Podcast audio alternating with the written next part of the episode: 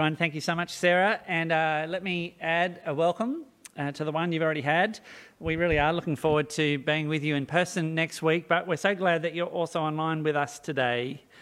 Um, about 50 years ago, there was a, an important experiment, a famous experiment called the Stanford Marshmallow Experiment. You probably know about it. Uh, it was a study on delayed gratification. A young child was offered a choice between one small but immediate reward, say a piece of marshmallow, or two if they were able to wait for a time while the, uh, the psychologist left the room.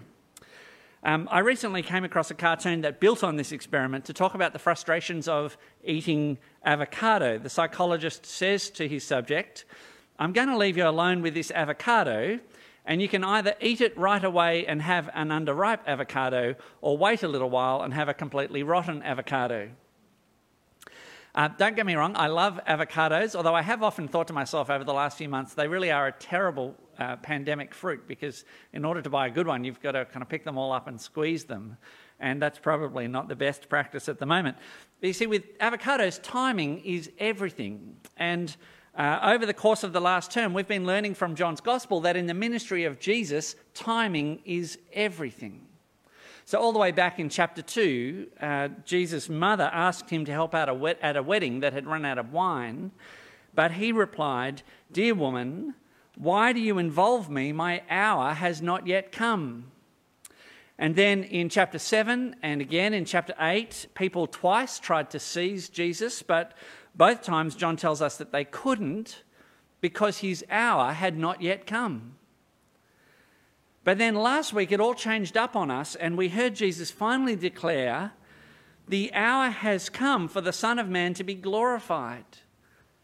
Now my soul is troubled. What shall I say? Father, save me from this hour? No, it was for this very reason that I came to this hour. And he was talking, of course, about the climactic events of his mission on earth, not just his resurrection and then his return to his Father in heaven, but especially of the event that must precede those two things, which is his being lifted up in death upon the cross. And so the long, slow build up through the first half of John's gospel is now over. At last, the hour has come. Although, in terms of the actual narrative, those significant climactic events won't actually take place until Jesus is arrested at the start of chapter 18. And so, what happens between the end of chapter 12 and the start of chapter 18? Well, we get a little clue in chapter 12, verse 36, which tells us that when he had finished speaking, Jesus left and hid himself from them. In other words, Jesus' public ministry is now concluded.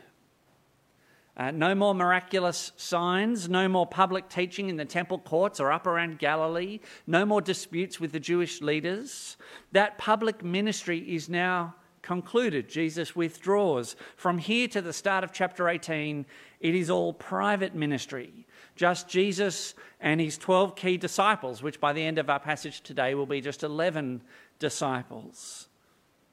And so these are his final instructions Uh, when they are all alone together on the night before he died. This is him preparing them for what will happen next once he leaves them and returns to his heavenly Father, once he's no longer with them. And of course, that is our situation today, isn't it? What was still in the future for them is for us all that we have ever known, called to live faithfully as disciples of Jesus when he is no longer with us physically but in heaven at his Father's side. And so these chapters really are some of the most precious words that we hear from Jesus anywhere in the Gospels. Uh, really addressing disciples in the very situation that we live every day. And they are a perfect training ground for us then as we come out of lockdown and we prepare to, to come back to all the in person ministries that we've missed for so long.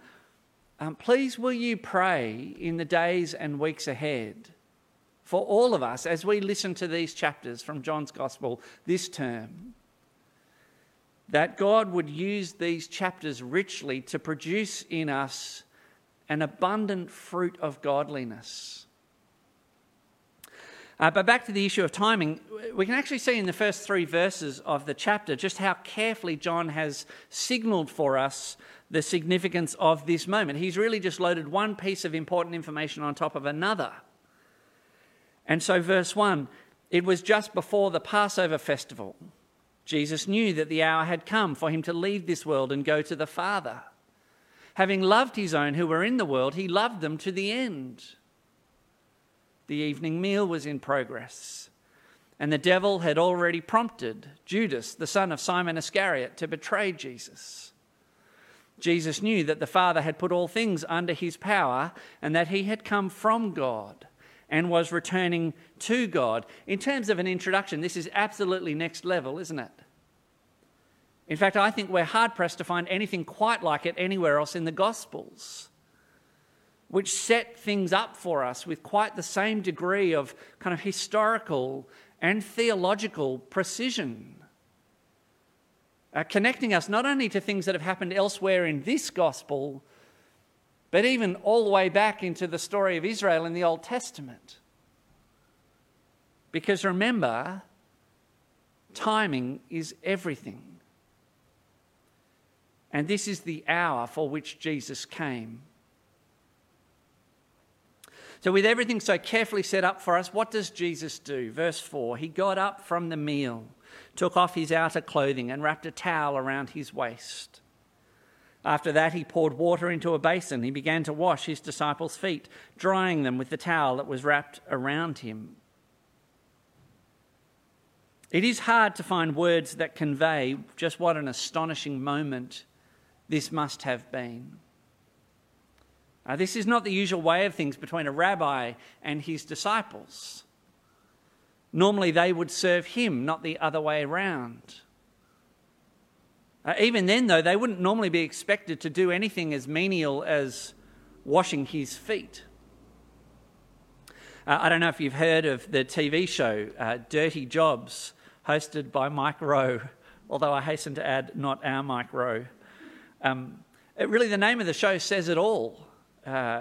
And if it had existed in the ancient world, I'm almost certain that foot washing would have had its own episode. Uh, it was certainly a job that needed doing, but only by the lowliest of slaves. And so it makes perfect sense in verse 6 that when Jesus gets to Peter, Peter says to Jesus, Lord, are you going to wash my feet? Mean, it's phrased as a question, but clearly it's not. And surely we must say that Peter's instincts are right on the money. There is something grossly inappropriate here in what Jesus is attempting to do. And yet he says to Peter in verse 7 You do not realize now what I am doing, but later you will understand. Uh, which I think is really the clearest clue that John could have recorded for us to show that the foot washing is not ultimately about the foot washing, but a symbolic pre enactment of what Jesus will accomplish by his death on the cross. Truly, Peter doesn't yet understand what is happening, though. He, he comes back at Jesus much more strongly in verse 8. No, you shall never wash my feet. To which Jesus answered, Unless I wash you, you have no part with me which again is a bit melodramatic if Jesus is just talking about washing Peter's feet, but makes perfect sense once we understand that it is actually about him dying on the cross. Because do you remember what John the Baptist cried out about Jesus when he first saw him back in John chapter 1? Behold, the Lamb of God who takes away the sin of the world.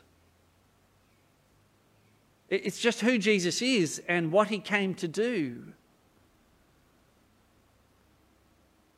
And therefore, as Jesus says to Peter, it's only by his death on the cross that Peter, or anyone for that matter, can be washed clean from sin and have a part with him. Uh, we may be the most religiously devoted person going around. We may come to church every Christmas and Easter, even every week if the mood really takes us. We can be law abiding and morally conservative. We can be a pillar of our community as far as the public is concerned. But, friends, unless Jesus has washed us by his blood shed on the cross, we remain stained with sin and we have no part with him. On the flip side, though, we may have lived a deeply rebellious life, uh, morally corrupt and living for self at every point. We may have things in our past about which we are deeply ashamed and filled with guilt. But the moment we come to Jesus, who shed his blood for us when he died on the cross, then we are washed clean from our sins completely. And we have a precious part with him, our Lord and Saviour. Uh, from one of the songs that we often sing Stained by sin, to you I cry, wash me, Saviour, or I die. See, Jesus died on the cross is just a simple statement of historical fact. Jesus died on the cross for me. There is the faith that saves and that knows what it is like to be washed clean from sin.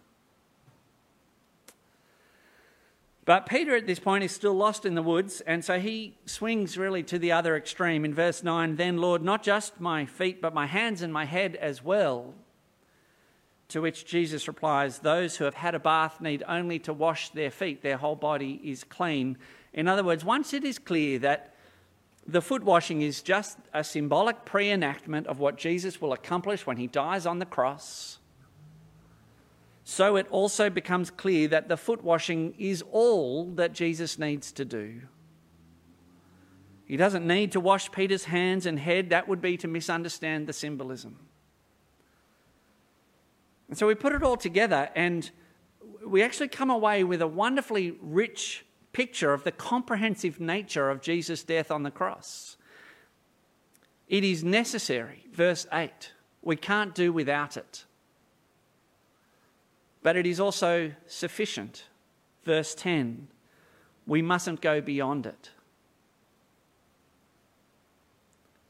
Uh, dear brothers and sisters, both individually and together as a church family, may we always hold on to the cross of Christ as the only means of our salvation. And as we go out into the world each week as Christ's soldiers and servants, may we, may we only hold on to the cross of Christ as the one hope for men and women, children and youth everywhere who will remain stained by sin unless they are washed by Jesus. We proclaim Him But may we always hold on to the cross of Christ as the exact standard of our love for one another. Because that's actually where Jesus goes next, isn't it? In verse 12, when he had finished washing their feet, he put on his clothes, he returned to his place. Do you understand what I have done for you? He asked them. You call me teacher and Lord, and rightly so, for that is what I am. Now that I, your Lord and teacher, have washed your feet, you also should wash one another's feet. I have set you an example that you should do as I have done for you. Again, this is very striking, isn't it? After the lavish devotion that we saw from Mary last week when she poured that expensive perfume onto Jesus' feet and then washed his, wiped his feet with her hair, Perhaps, you know, that's the kind of direction we would expect him to go right now. That he would give that kind of application, that we must now wash his feet just as he has washed ours. But no, what Jesus does instead is direct us towards each other. Towards each other as fellow disciples of Jesus. Because that's what the one another language means in, in verse 14. Just as it, does everywhere in the New Testament, this is the, the language of fellow believers in Christ. If we are disciples of Jesus, we are to love fellow believers in the same manner of the love that he has shown to us, which is humble, self crucifying service. Humble, self crucifying service. We are to put our own preferences below our concern for meeting the needs of a brother or sister in Christ. We are to rank our own comfort, even our own security perhaps, lower than the priority we place on the good of our fellow believers. As we try to chart our way back from four months of lockdown, uh, on those weekends where we try to weigh up whether or not we should come to church and meet with the saints. Or those midweek mornings or evenings when Bible study comes around and we face the same choice.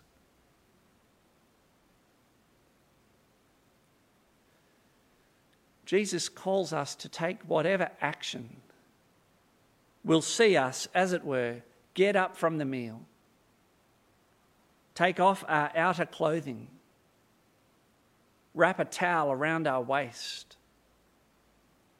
pour water into a bowl, and then wash the feet of our brothers and sisters.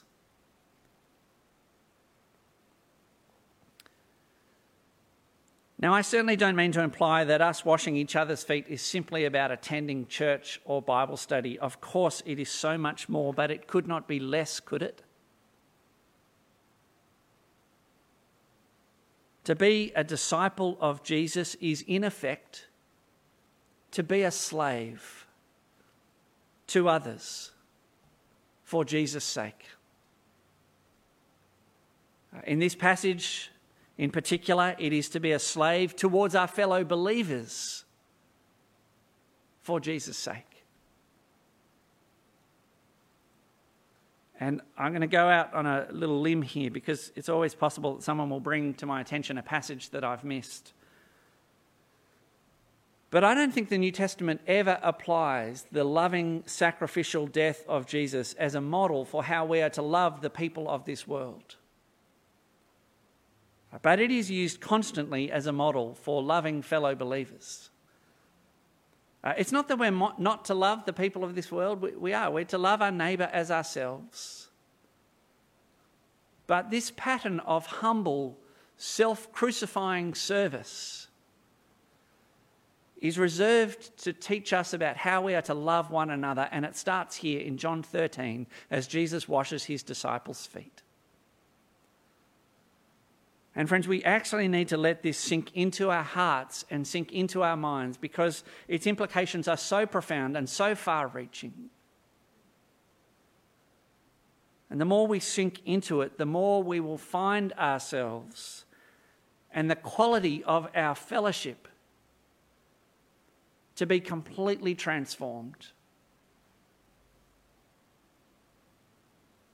Uh, I do at this point, though, want us to consider a really important pastoral question, especially perhaps at the moment, which is what if we have completely flubbed it?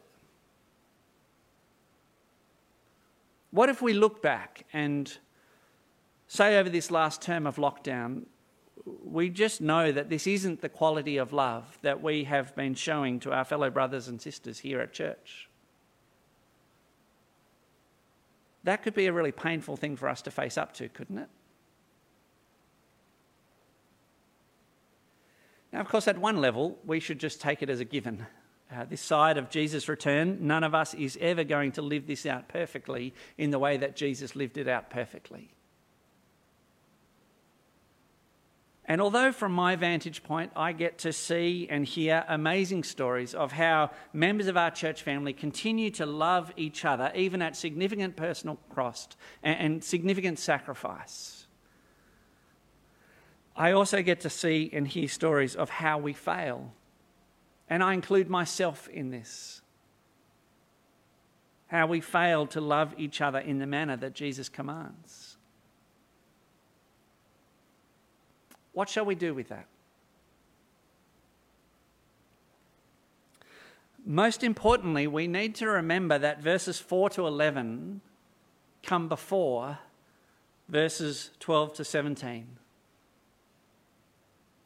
Uh, what I mean by that is the great canopy that stretches out, uh, kind of uh, an umbrella really, across all our failures to love one another in the manner Jesus commands, is the unfailing love that Jesus has shown to us. To the end, he loved them.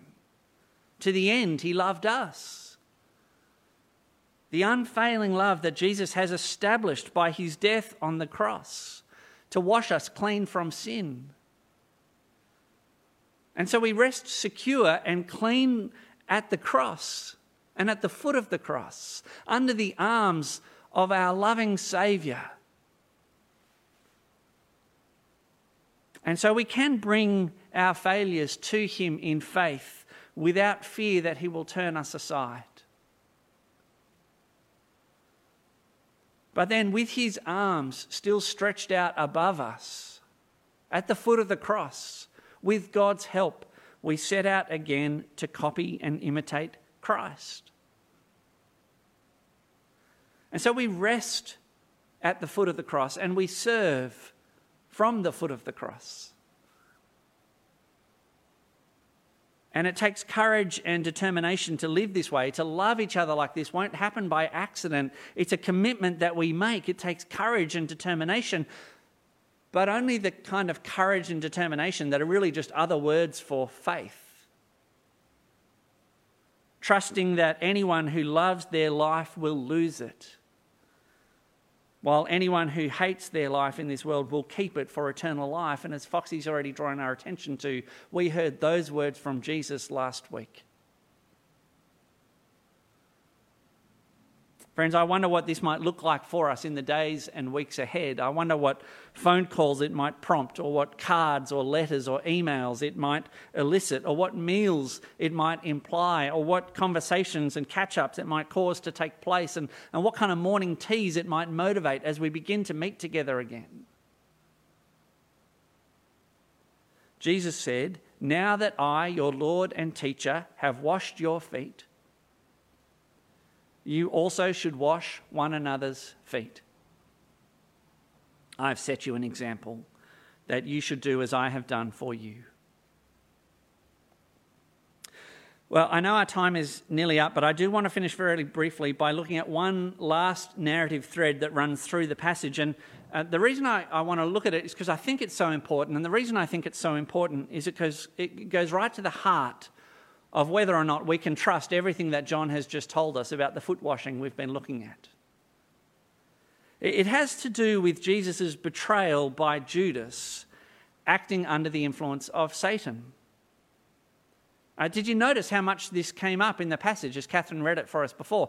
It, it's mentioned first of all in verse 2, then again in verses 10 to 11. It comes up once more in verse 18 where it really becomes the dominant issue all the way through to the end at verse 30, and Judas leaves and is not seen again until chapter 18. But do you see the potential problem that this narrative issue creates when it is set alongside the foot washing that we've just been thinking about? Because what really went on in these last 24 hours leading up to Jesus' death? Was this really his loving, self sacrifice for the salvation of his people? Or is that just a gloss that John has put on the story? And what really happened is that Jesus was a victim of circumstance, betrayed by a friend he thought he could trust. Uh, to put it another way, who really controls the flow of history here? Is it Jesus or Judas? Or even Satan, given that he is the one who leads Judas astray? Do you see the issue? But, friends, John has written this all so carefully for us, just as Jesus explained it all so carefully for the disciples, so that we might be in no doubt about what was going on here and who was really in control.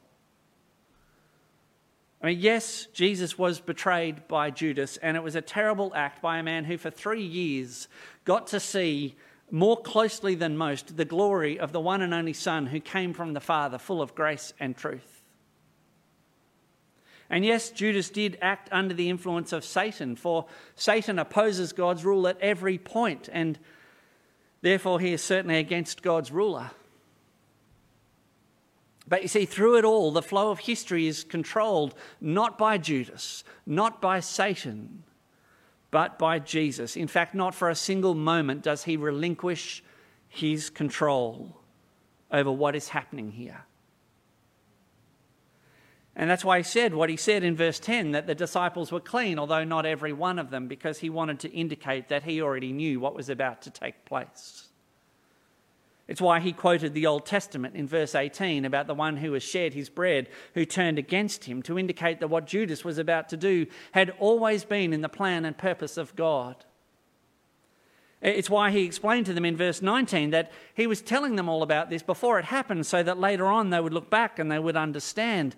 It's why he said so plainly in verse 21 that one of them was going to betray him.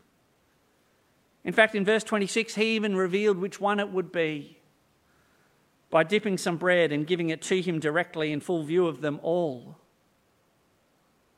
which just makes us realize how high and wide and long and deep is the love of Christ for his enemies.